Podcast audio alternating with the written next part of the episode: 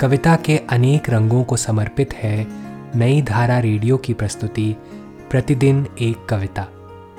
कीजिए अपने हर दिन की शुरुआत एक कविता के साथ।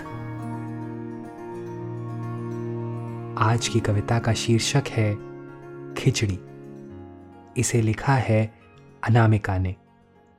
आइए सुनते हैं यह कविता मेरी यानी कार्तिकेय खेतरपाल की आवाज़ में।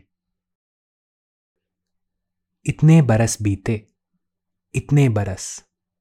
संतोष है तो बस इतना कि मैंने ये बाल धूप में तो सफ़ेद नहीं किए। इन खिचड़ी बालों का वास्ता देखा है संसार मैंने भी थोड़ा सा। दुनिया के हर कोने क्या जाने क्या क्या खिचड़ी पक रही है।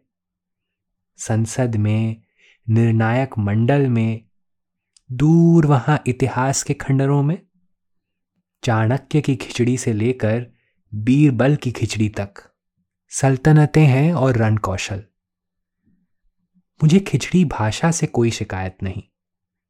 खिचड़ी गरीब मेहनत कश का सबसे सुस्वाद और पौष्टिक भोजन है।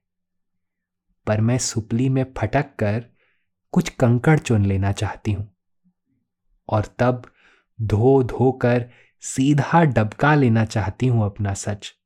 सादा ही, नमक मिर्च मिलाए बिना।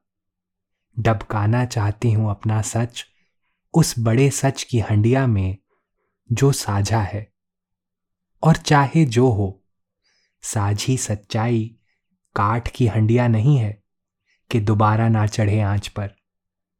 रोज वह करती है आग की सवारी। रोज रगड़ घस सहती है हमारी तुम्हारी। मुझे खिचड़ी भाषा से कोई शिकायत नहीं। छौंक के करछुल में जीरा बराबर चटक रहे हैं मेरे सपने। इसी में।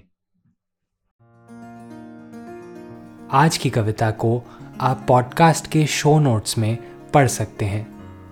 आप जहाँ भी प्रतिदिन एक कविता सुन रहे हैं, वहाँ अपने कमेंट शेयर करना ना भूलें। अगर आप चाहते हैं कि नई धारा रेडियो की यह प्रस्तुति हर सुबह आपके व्हाट्सएप पर आ जाए तो हमें इस नंबर पर मैसेज भेजें। Seven four two eight seven seven five three seven six कल एक और कविता के साथ फिर मिलेंगे।